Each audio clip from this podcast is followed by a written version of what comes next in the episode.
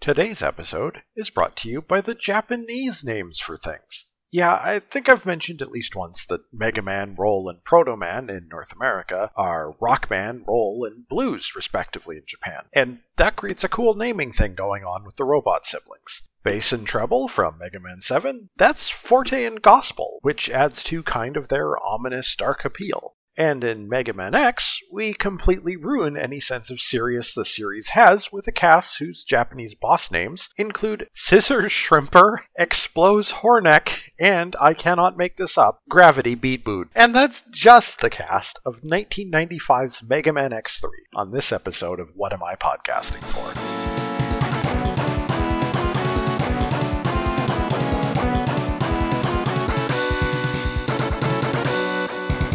Hello, and welcome to What Am I Podcasting For? My name's Carlisle, and this show is the chronicle of my attempts to play through the entire Mega Man series, from Mega Man 1 to Mega Man 11, and as many of the 100 plus games in between as I can manage. Today, we're sticking around on the SNES, but not solely the SNES. Mega Man X3 is kind of what you would consider to be the first really multi platform Mega Man release. Now, yes, we've had some times in the past where we've had ports of games. We had, you know, Dr. Wily's Revenge, which was very much ports to a different thing. But that involved the game being like upgraded and remade and was several years after the original game's release. Mega Man X3 is a little bit different from that in that it is on the SNES, then was released a year later in 1996 on the Saturn and PlayStation, and only featured actually a minimum of changes.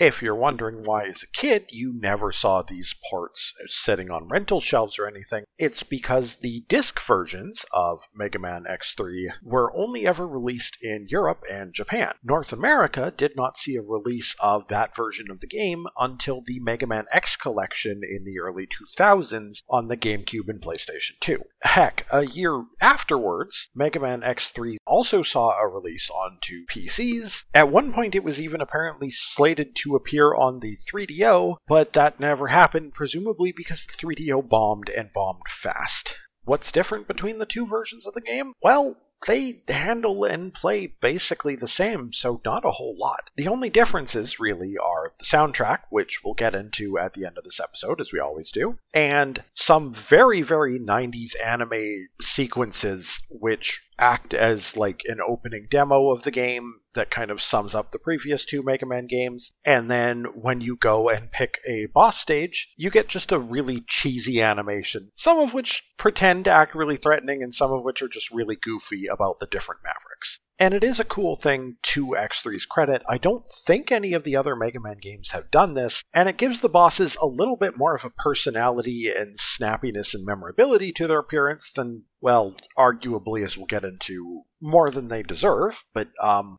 the last remaining major change between the versions is that the disc versions of the game, in addition to having the password system, weirdly, actually have a save game function in them. This wasn't the first Mega Man game to implement saving, that was the Wily Wars a couple years back, but it still took them this long. And interestingly, the SNES version still just runs on passwords, so it's not like Capcom never did cartridges with save functions either. They put out the Breath of Fire games by now, so I really don't fully understand why it took so long. Anyway, that's that's a lot of talk to not talk about the specifics of this game because we don't necessarily have a whole lot to talk about with X3.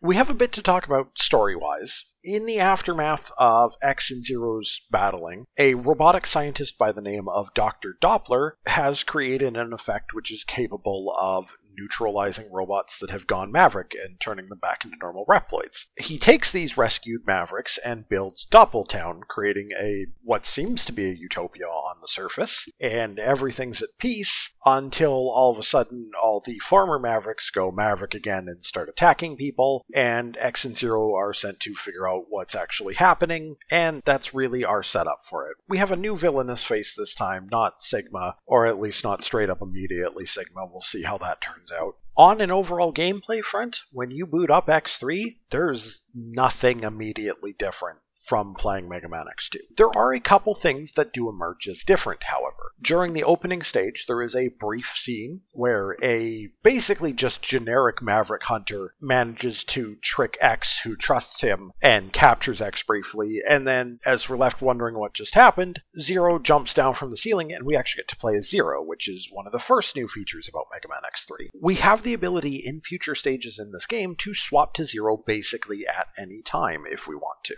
And Zero plays more or less like an upgraded Mega Man, especially compared to the base, like low health and stuff that you would get. He doesn't have all the crazy aerial mobility upgrades or like extra armor and stuff, and it starts to show later in the game. But Zero does essentially have a full set of heart tanks right out the gate, so he has the maximum possible HP, and he also comes with the Z Saber, which is a crazy powerful charge shot. Of course, there are some limitations to using Zero. First off, if Zero happens to die, time to basically reset the game, Zero actually gets injured, and you get this whole cutscene where he's like, hey, yeah, that, that really messed me up. I'm gonna have to sit out from here on out, and you can't play as Zero anymore. The second limitation he has is, of course, because he is so bloody powerful, anytime you go to enter a boss fight with Zero, X will be like, oh, don't worry, I'll take it from here, and you're forced back into controlling X. So, for the most part, you don't actually get to use Zero for the interesting parts of the game because,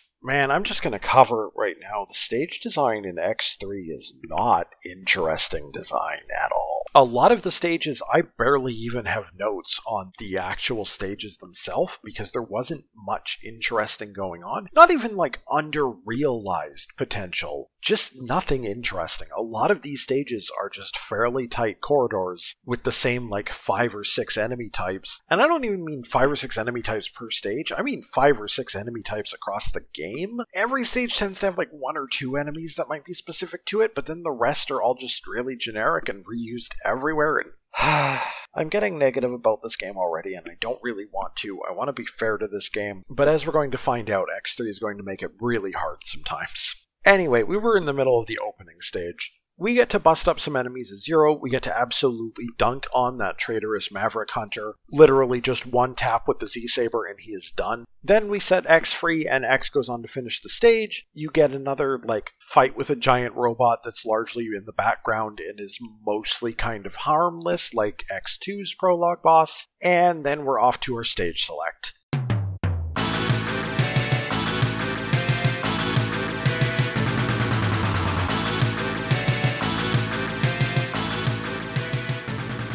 So, I will tackle a couple specific stages first for different reasons. The first stage is Blizzard Buffalo's stage. This is overall a fairly easy stage. It's one of the only stages that really has much in the way of platforming risk. That's another thing, by the way, barring like the Doppler stages at the end of the game, most of this game does not get its difficulty from the actual platforming aspects. It gets its difficulty more from like bulky enemies that are constantly firing projectiles at you that admittedly in a lot of cases are very carefully positioned to be as difficult to reach as possible. Like I do kind of have to hand it to the game on that front is that if it's going to spam enemies for its difficulty, it at least made a point to make the enemies actually dangerous and notable in this game. Blizzard Buffalo does give us the fun of the most ridiculous ice physics I have seen in a long time though. Whenever you're on an icy platform in this stage, you you can just build up some ridiculous speed and if you run into a wall, you will straight up bounce off the wall. It's just kind of silly to me really.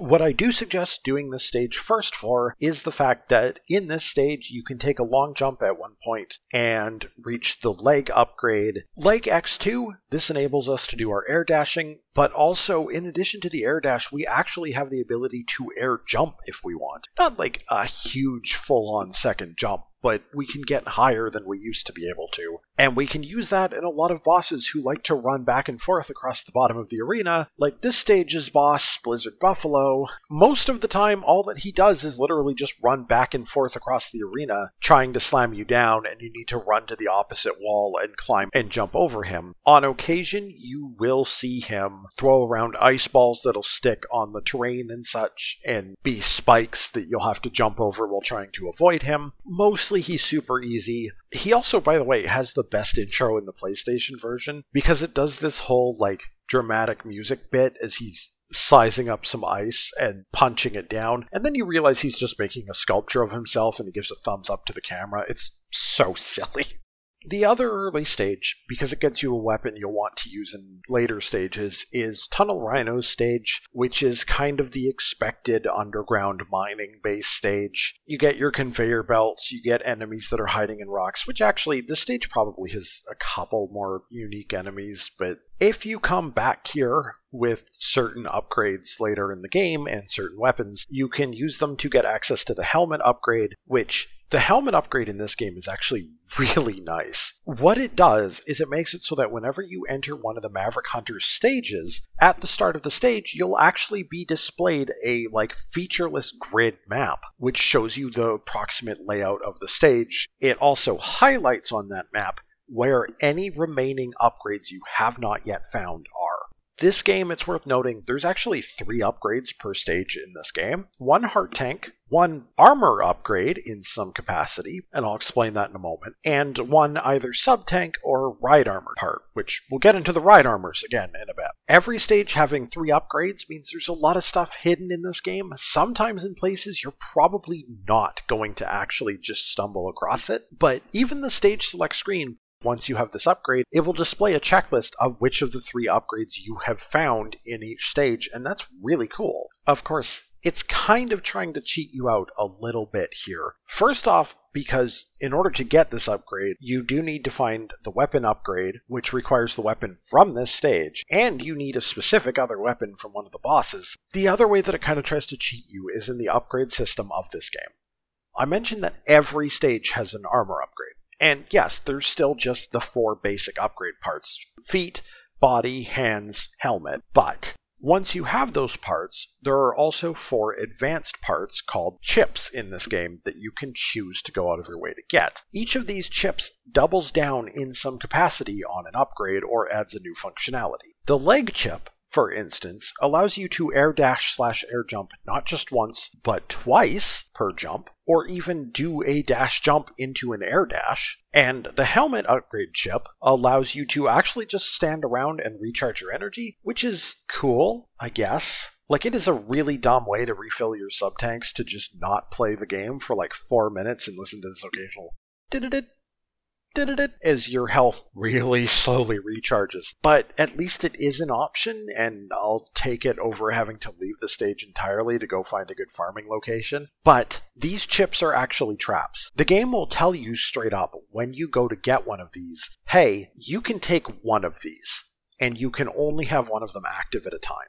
And it's not like a menu switching thing, and you don't actually want any of these chips. And I'll get into why in a little bit, but they are traps functionally speaking, pretty much the correct option is not to take them. Anyway, right, we were on Tunnel Rhino. Uh, Tunnel Rhino's a boss. He runs back and forth between the arena's sides, trying to slam you. Occasionally, he fires drill missiles that run out like a moment later after he dashes. Uh, we just got off of Mega Man 7 as well, and Mega Man 7 had like kind of pretty bad bosses, but like X3s don't have the issue of having like 10 million years of invincibility whenever you hit them with their weaknesses, but they also do the thing where when you hit them with their weaknesses, they will end up basically becoming predictable, but also they're really predictable and easy in general.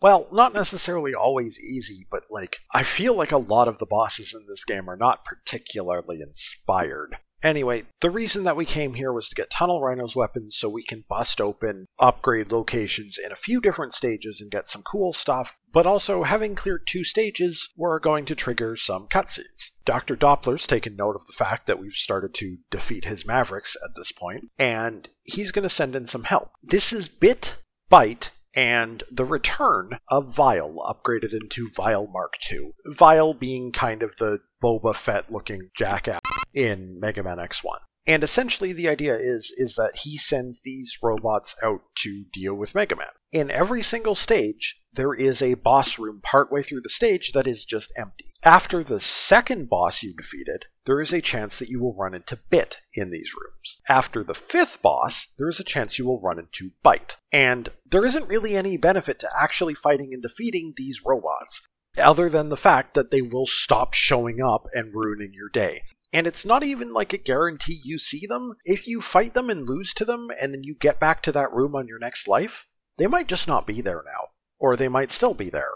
And honestly, the fights are just kind of there too. Bit is a relatively small robot who largely does his attacks by just jumping up into the air and then air dashing across the screen at your height to try to tackle you. Technically, he's got a couple projectiles, but they're like nothing. Byte, meanwhile, his entire deal is just that he's a gigantic robot, and if you fail to jump over him when he dashes across the screen, he's just gonna like multi hit combo you as he throws you around. And would be a stupidly trivial boss if he didn't tend to attach magnetic generators to the walls that makes it really hard to wall jump up them. So I really hope you got that leg part for the extra air jump. But that's really it. As for Vile, Vile shows up in a couple different stages and is accessible through hidden teleporters in those stages, which take you to essentially his own like substage at a factory somewhere. There's nothing really to talk about about the level itself. You get to fight Vile first in his big ride armor, which hey, have you run into uh, the theme of bosses dash across the screen and try to tackle you yet? Because that's what he does. Then afterwards, at least, he switches to fighting you on foot and tries to gun you down with a couple different projectiles that he switches between. It's really not that complicated of a fight. You do have to complete an escape sequence after defeating him, like a timed Super Metroid esque, like escape the area before it blows up type sequence, but it's really not that tough. Given that Vile is located through some really out of the way teleporters that you might not even find, there's no benefit to defeating him, or is there? We'll come back to these guys much later in the game, but for the time being, we'll pick back up our Maverick hunting with possibly the least inspired musical track in the game, Neon Tiger.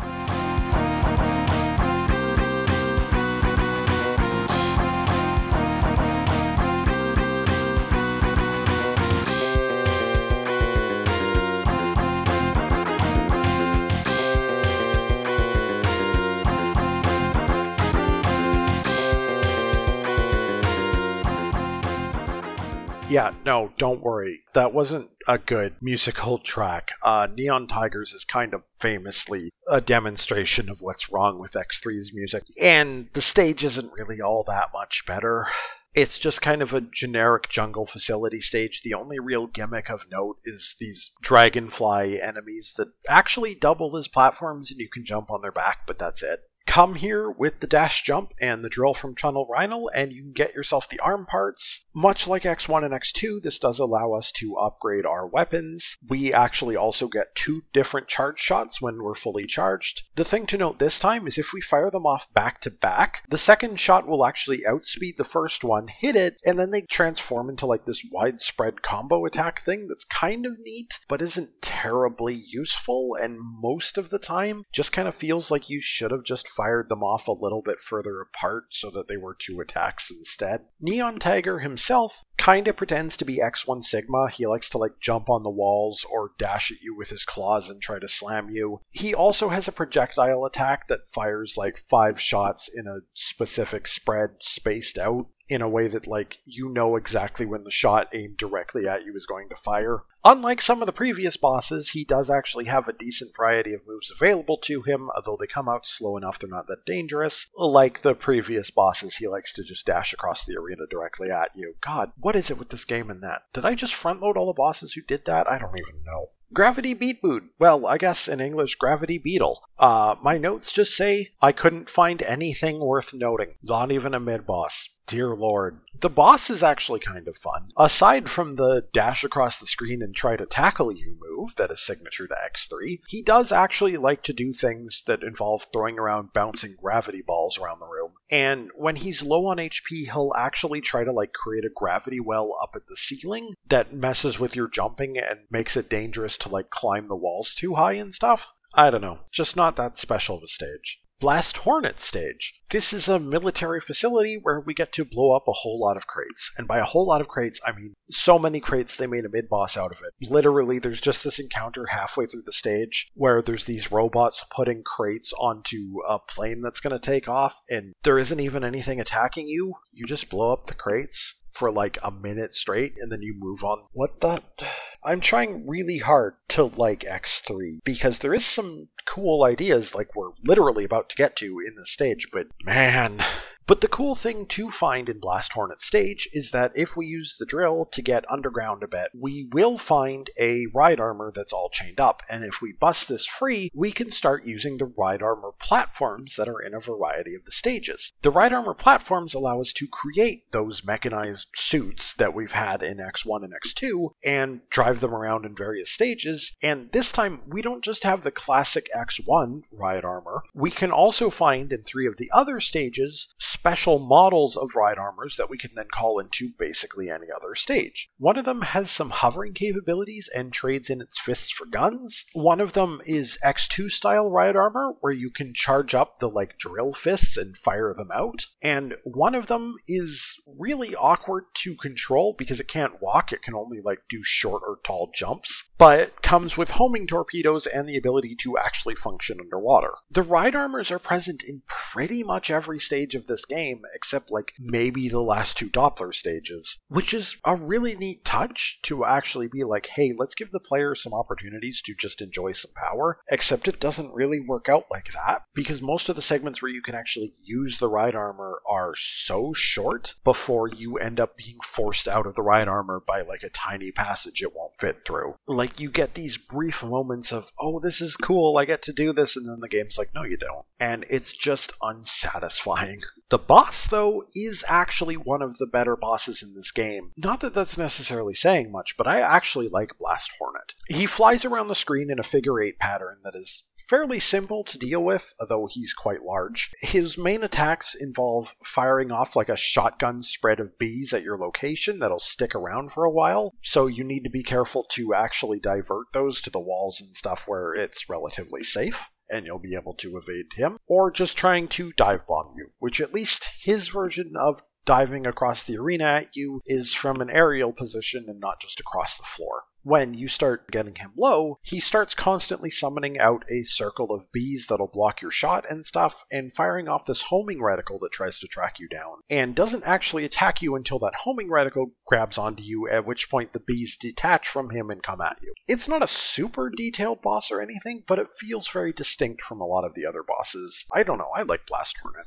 Toxic Seahorse. It's a sewer level that evolves into a full on underwater level, and that's the grand total of it. Yeah, when I said I don't have much to say about these stages, I meant it. Toxic mostly bounces around and fires various bouncing globules that'll track you down. Really, that's the majority of it. On occasion, he'll like melt into the floor and reform somewhere else, which is basically a trick we've seen with a few different bosses at this point and it's extremely easy to avoid damage from him popping back up because you can just climb the walls. He doesn't like jump high enough to pull you off the wall the way Wheel Gator or something does. The actual patterns of movement between him and his projectiles that chase you and stuff are kind of fun to dodge, but eh.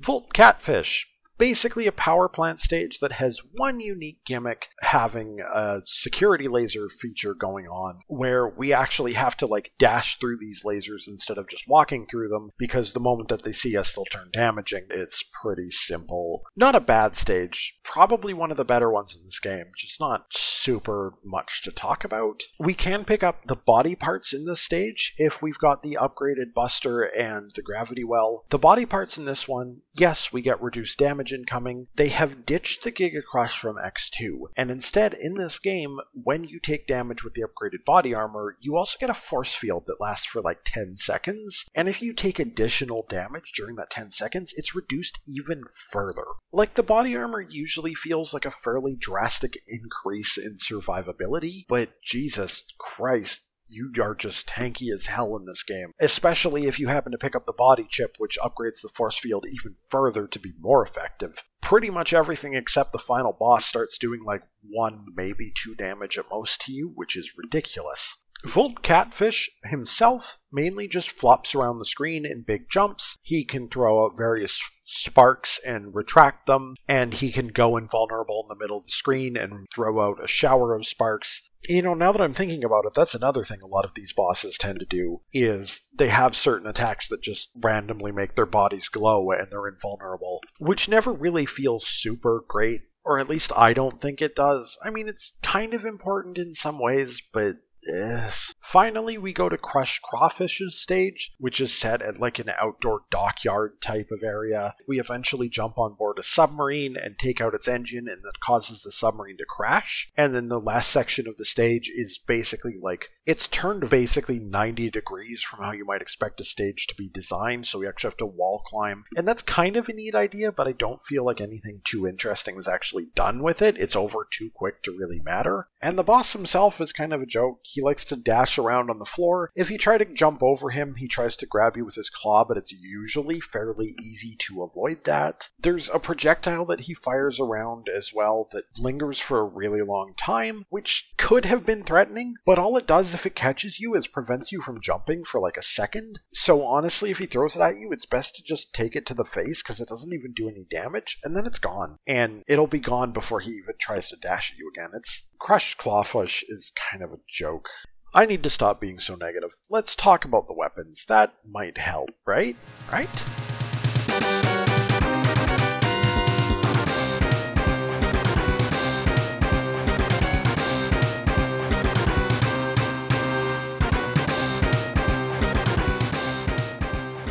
Okay, I lied. The weapons in this game aren't great. They aren't necessarily terrible, and there's some couple neat ideas in them, but they're really not that great. Most of the time, you'll be just fine using your Buster in this game, and that's unfortunate. My least favorite weapon in this game is not the least interesting weapon, it's the parasitic bomb. This is a shot that hits enemies and deals minor damage. But if you hit weak enemies with it, it latches onto them and then like drags them into the nearest other enemy to damage both of them. Now this is kind of a neat effect, but that effect only seems to take effect on particularly weak or unimpressive enemies, and that's really unfortunate because you can just deal with those enemies with easy methods in other ways. Like, it just doesn't matter that much. And otherwise, it's just a basic shot. The charge shot is kind of neat. While you are charging the weapon up, it will start firing off various lock on signals. And as long as you keep charging it up, it keeps firing those out. And every time it locks onto something, it fires a bee after them. But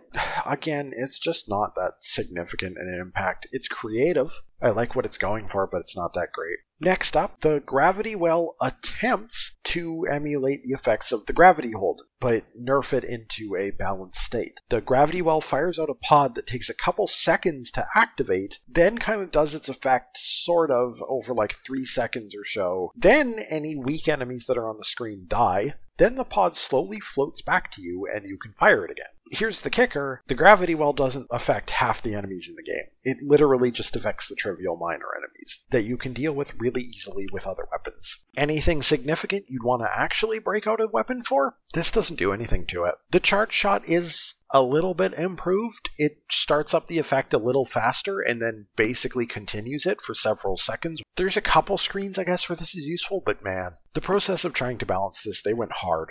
Next up is the Frost Shield, which um, doesn't really fit the word shield on its basic projectile, which is an incredibly slow startup projectile that when it hits something breaks and leaves behind like this little spiked mine that can hit enemies again, which is a neat idea, but most of the enemies in this game are actually immobile, and if you end up with two of these little mines sitting on the screen, you have to open up the start menu to switch weapons in order to remove them because you can't fire more. If you charge this weapon up, it does actually become a frost shield, which I believe is capable of negating certain small enemy projectiles, which isn't that bad. The one thing that is secretly nice about this weapon is that for whatever reason, they decided that there's certain enemy types in this game that if they are killed with the frost shield are guaranteed to drop health, but the weapon itself just doesn't feel good Next up is the Tornado Fang, which, despite the name, is our drill from Tunnel Rhino. It's slow to start up, but once it actually catches an enemy, it will stick in them and repeatedly do small amounts of damage. And interestingly, while it's doing this, it actually like paralyzes the enemy and removes their hitbox for a couple seconds, which is kind of a nice thing because sometimes it means you can like drop one on an enemy right in front of you and just dash through them. For the purpose of actually dealing damage to things, though, it just doesn't feel particularly great to use even if you use the charge shot, which allows you to just pull out and maintain a drill directly in front of you while you hold the charge button, but eh,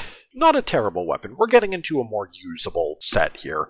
The Ray Splasher is basically a shotgun type weapon. It fires a spread of bullets over a couple seconds. It feels random. I think it's technically not. Mostly the thing about this is most enemies in this game that aren't bosses don't have particularly long iframes, and the Ray Splasher seems to work fairly well at just destroying anything you can get close up enough to to actually hit it repeatedly. I didn't hate using the Ray Splasher. I did hate using its charge shot, which fires a glass orb up into the air that just fires in a seemingly completely random pattern. Just don't bother actually hitting anything. But the base weapon is pretty okay.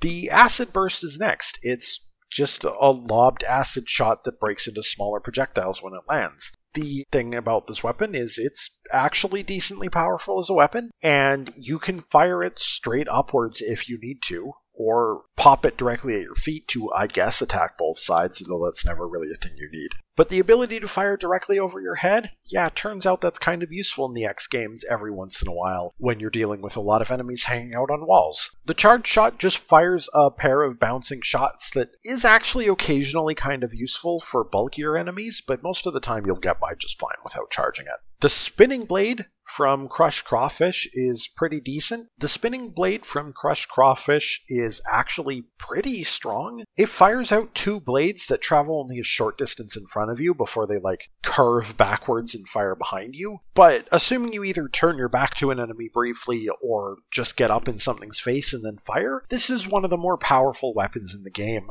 and that makes it pretty effective. If you charge it up, it like shoots out a spinning bladed yo-yo on a tether for a few seconds and if you press up or down during that time, you'll actually loop it around yourself, and it's kind of neat and fairly powerful, but never really needed, and sometimes you just forget you have it, especially when the base weapon is actually pretty solid. The most usable and fun weapon in the game, though, is definitely the Triad Thunder. This creates a triangle of pods around X that will fire an electric current between them for a couple seconds, acting basically as a deployable shield. And while there is a bit of a delay on its startup, if it falls off, it takes a little bit of time for it to pick back up, and you need to mash the button repeatedly and repeatedly consume ammo to like keep cycling it to prevent that from happening. But the thing about the Triad Thunder is it is actually really powerful. Just getting up in something's face and activating Triad Thunder kills most things in this game. And if something's in a really pain in the neck position to reach from where you are, you can always charge it up and punch the ground and cause an earthquake, I'd be confused about this if I wasn't familiar with the whole mythology of catfish in Japan being tied with like the idea of earthquakes and stuff. So it kind of makes some sense in Japanese. But while I didn't feel the need to use this very much, it does actually work, and it is a full screen blow, and it tends to do a ton of damage. So, yeah, the Triad Thunder is like it's no junk shield, because the junk shield lasted for 10 years after you activated it, but it has that kind of punch to it that gets you getting up in things' faces, and I'll take that. Probably the actual best weapon in this game, though, is one that I didn't mention. It's the arm chip upgrade, which is the Hypercharge. The Hypercharge is a gauge that refills when you are hit by projectiles, kind of like the Nova Strike. But whereas the Nova Strike consumed its entire gauge to do a single screen wide attack, the Hypercharge is your Mega Buster, but you don't have to charge it. Instead of consuming time holding down the button, every time you press the button, you will fire out one of your charge shots and it will just deplete a little bit off the top of that gauge instead. The Buster in this game can be a little bit clunky because of the dual shot nature of it, but being able to spam out charge shots like that is really powerful, it turns out. Especially with an upgrade we're going to pick up while we're in Doppler's Fortress.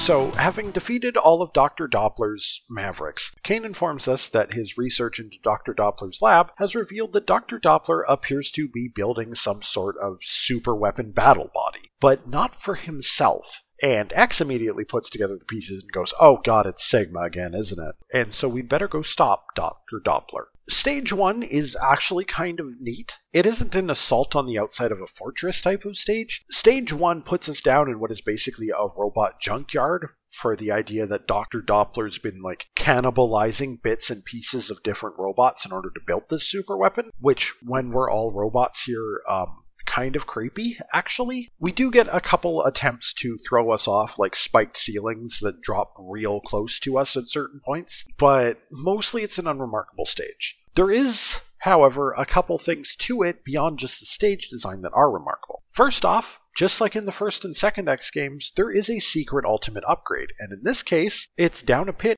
you will find an empty room. Like in X2, however, if you have every upgrade to that point and full health, but have not picked up any of the chips, there will be a Dr. Light capsule there. And that Dr. Light capsule will give you the ultimate armor chip. This turns all of Mega Man's armor gold and acts as taking all four of the upgrade chips at the same time. This is why you don't pick up the chips, because if you have any of the chips, you can't remove them and you have permanently missed out on this upgrade. And listen, access to the hypercharge, even further damage reduction, two air dashes, the ability to just stand there and recharge your health and your sub tanks to full at, by just waiting like two minutes after a failed boss fight. The ultimate armor is nuts. The weapons may not be so great in this game, but you don't really need them. Your base functionality is through the roof in this game. You can get stronger than in any other Mega Man game to date. And you'll feel it when you fight the boss of this stage, Blank. That's the other thing that is really interesting about X3's late game. There's actually two different potential bosses you will face in Stage 1 and Stage 2.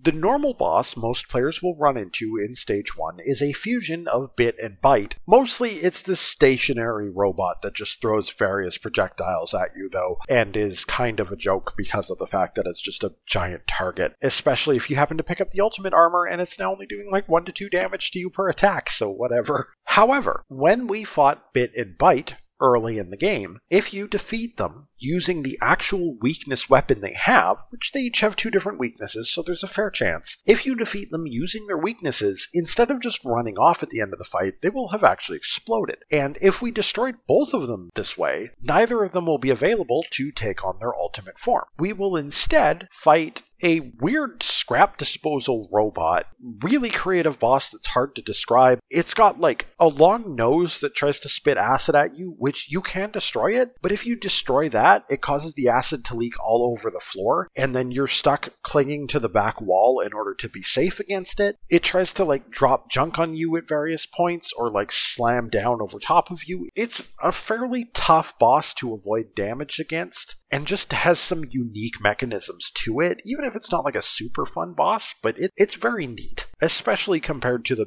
mediocre bosses in X3. This thing is just conceptually really distinct. Stage 2 is mostly unremarkable, excluding a segment near the end of it where we have to. We have to endure, is the only way to put it. This extremely long climb up a just corridor of spikes on these extremely slow moving platforms. It really just sucks. There's no reason for them to be as absurdly slow as they were. You just have to wait. At the end of the stage, we will fight Vile in a new ride armor, and he's basically the same as the Vile fight we had before. It's changed up a little bit. His attacks are a little bit more dangerous and complicated, and this time, the fact that the arena is much wider means it's harder to run away from him to reach the wall whenever he tries to tackle you, but otherwise it's the same kind of two phase idea. However, if we hunted down Vile and actually destroyed him in his stage with his weakness weapon, the stage itself this time actually noticeably changes. Part of the stage becomes flooded, some of the enemies are more difficult, and halfway through the stage, we have an additional mid boss. This mid boss is this awkward, like, mosquito bot that I don't really know what it does because I killed it with zero. This is the one mid boss in the game that, and there's no indication this is the case, this is the one mid boss in the game you can actually fight a zero. And it's risky to do it because if you fail, zero gets destroyed and you have to load up from your password. But if you defeat this mid boss with zero by hitting it like once with your Z Saber, the mid boss will crash into zero as its final action and damage zero. X will jump back into the scene, and Zero's like, hey, you're going to have to finish this fight for me. Here's my Z Saber.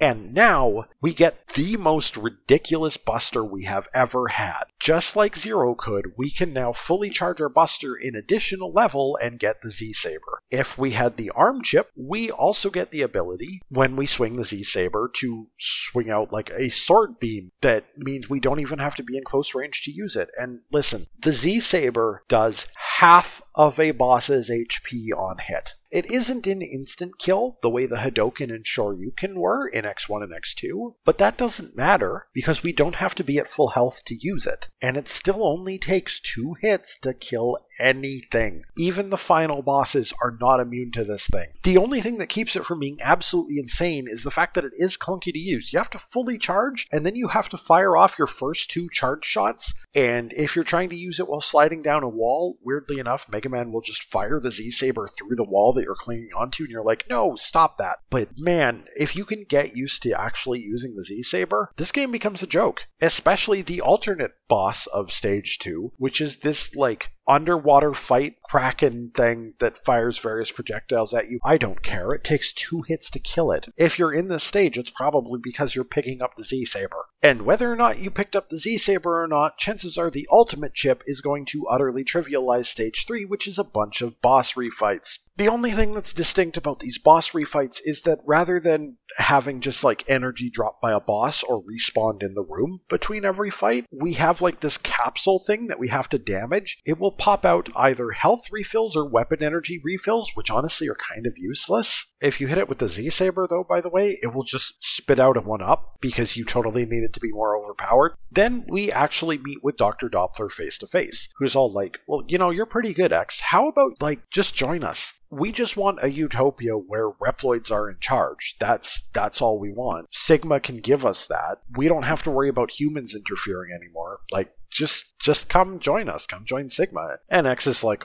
lol, no. And so Dr. Doppler throws off his lab coat to reveal he's kind of jacked under that thing. And he's a bit of a joke. He alternates between a couple aimed shots at us, surprise, dash attack across the screen at us, and also healing himself. Yeah, that's right. Technically, it isn't straight up healing himself. He is waiting to see if you will shoot him, and if you do, while he has this force field up, he will actually just be healed instead of taking damage. But it can make this fight last a lot longer, which is the only hard part about it because it's really kind of a joke. Like, he is extremely predictable and slow to act, even for an X3 boss. And especially now that you probably have at least one of the ultimate chip or the Z Saber, especially the Z Saber, like, things are going to be easy. When we defeat Dr. Doppler, we kind of snap him out of his Maverick state. What he tells us is that Sigma's true form isn't that of a robot. Yeah, he's been building Sigma a body. Sigma's a virus. Sigma had infected Doppler, and that's why he went crazy. Sigma had infected the different Mavericks we've been fighting. That's why they're Maverick. Doppler tells us, hey, you need to go destroy this battle body I've built before Sigma gets to it. He's not there yet. You might be able to beat him to the punch. Stage 4, we don't beat him to the punch. Apparently, that wasn't the only body that Dr. Doppler had been building, because we can see a bunch of Sigmas and test tubes in the background. Sigma has taken over one of them, and we have to fight him. He has a predictable loop of firing some projectiles, then jumping overhead and doing a different attack, and looping that. He's made a little bit difficult by the frequency of the attacks and the fact that he actually has a shield most of the time, which will block our attacks unless he's airborne or directly firing at us at that moment, but completely predictable. After destroying him, however, Sigma retreats and jumps into the battle body, and now we have to fight Big Honking Sigma.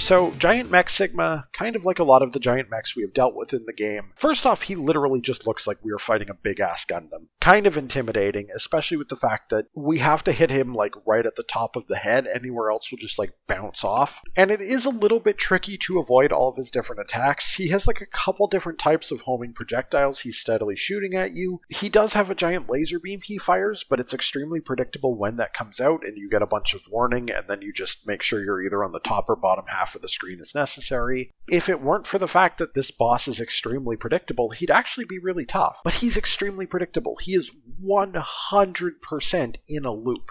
Like, I'm not going to pretend it's trivial to defeat him. The weak point is very limited, and fully avoiding his attacks can actually be fairly difficult sometimes, but man, a lot of the reason he was so difficult in previous games was that it was so hard to predict what he was going to do, and everything he did punished you hard. And in X3, that's just really not the case.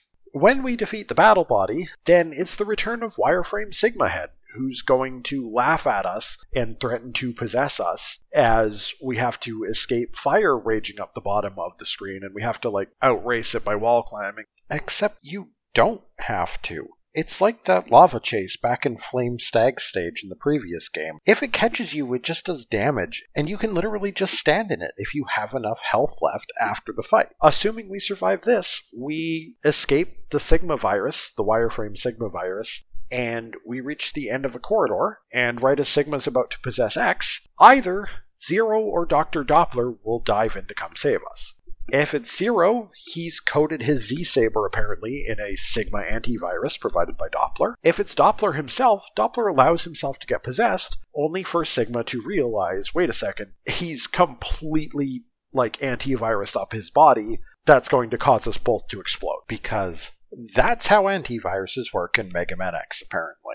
Whichever ending we get, X makes it out of the fortress, and we get the usual look over the fortress as the sun sets, probably with Zero by his side, because that's how this do. And we get the usual melodramatic narration of how X's body is trembling from an unknown sorrow, wondering why Reploids have to fight each other. And it also mentions something about how his destiny's already been decided. To save mankind, he will have to destroy Zero which was completely unprecedented elsewhere in the story and has no further explanation. What? Yeah, robot roll call. We're we're done.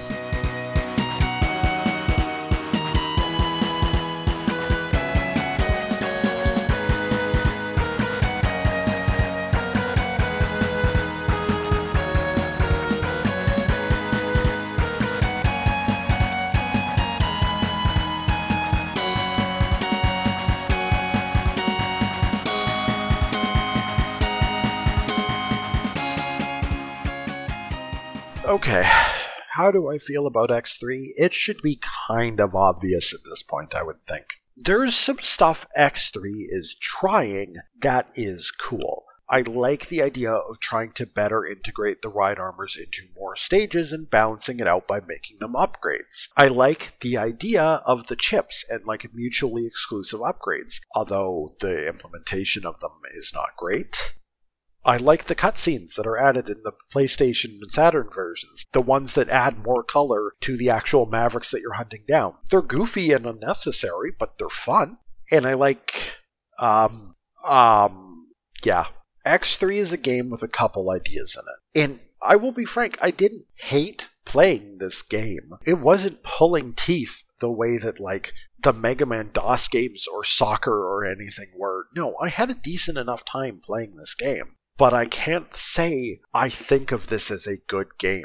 X3 is like a testament to the fact that the core of Mega Man X, with its movement options and the fluidity of those basic controls, is good. Because even with mediocre and boring level design and bosses and stuff, it's still decently fun to play. But this is one of the least interesting Mega Man games we've had in a long time. It's got a ton of ideas of what it wants to play around with and doesn't capitalize on any of those, and that's just really unfortunate.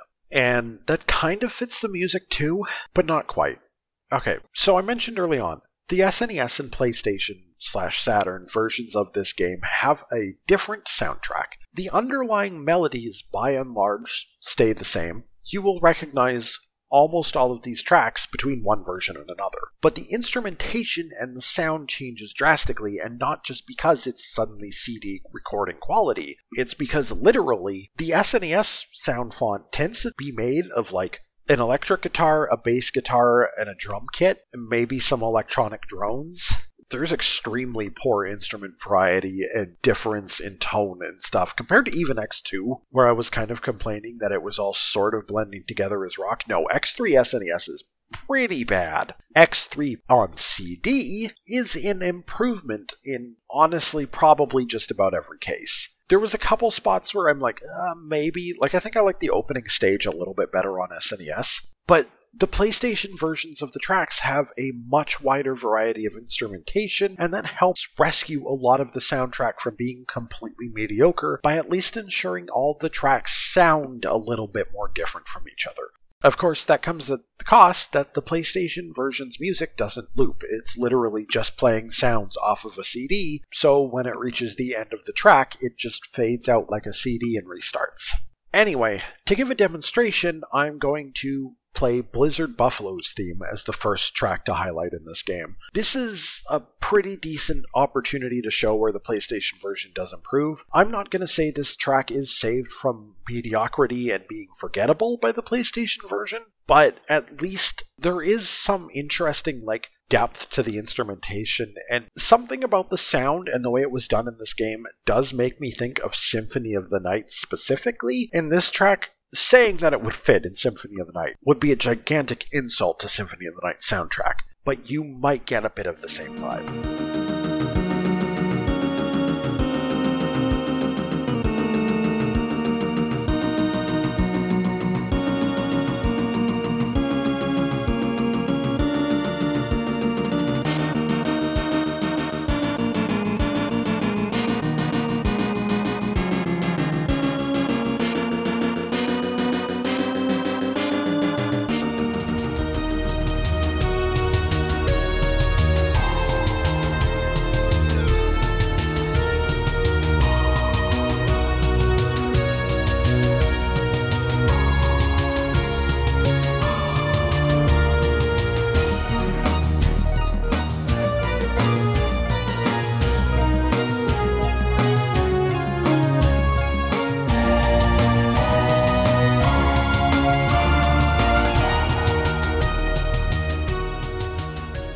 Next up, we have Zero's theme. So some songs sound way different. Zero's SNES track exactly sounds like the kind of Mega Man X hard rock, just not super fleshed out into anything too cool. The PlayStation version, weirdly, makes the decision to turn it into something jazzier, letting a saxophone lead. I was iffy on it at first, but I think I kind of love what it ended up becoming, even if its opening notes sound like an athletic competition kicking off.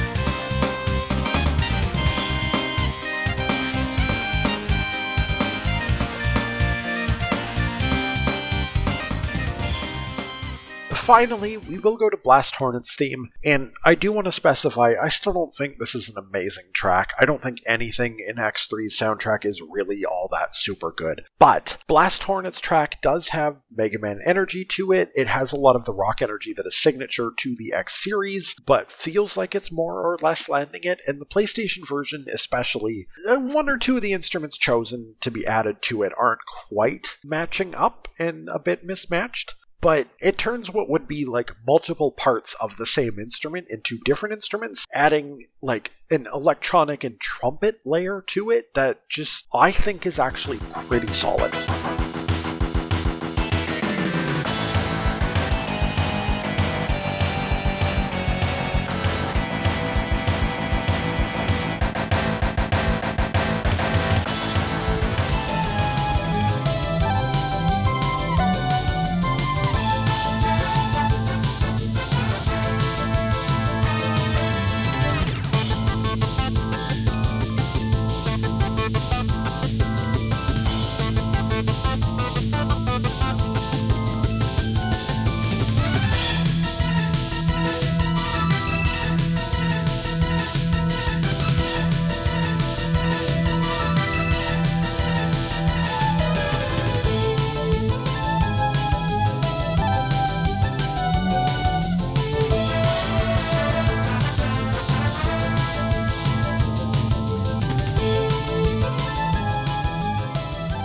And with that, we are done with Mega Man X3. We're surprisingly not done with the SNES. In fact, it's going to take a weirdly long time before we see the SNES again, but we will. But we are leaving both the SNES and the PlayStation 1 and the Saturn behind for the time being. Our next episode is going to take Mega Man on a journey onto a system he has not appeared on before. Breaking his mold a little bit, but not like soccer level crazy, but it's not going to be just another platformer. In the meantime, if you've enjoyed the episode, hit me up at what podcasting for at gmail.com. Follow me on Twitter at what podcast for as in the number four. Stop by waipf.podbean.com, the main site for this podcast. If you want to pick up an RSS feed or catch the latest episodes as soon as possible, or you want direct downloads or whatever. Until the next episode releases, I've been Garlisle. Thank you for listening. And remember, gravity beat boot. Beat boot. Why is that so funny to me?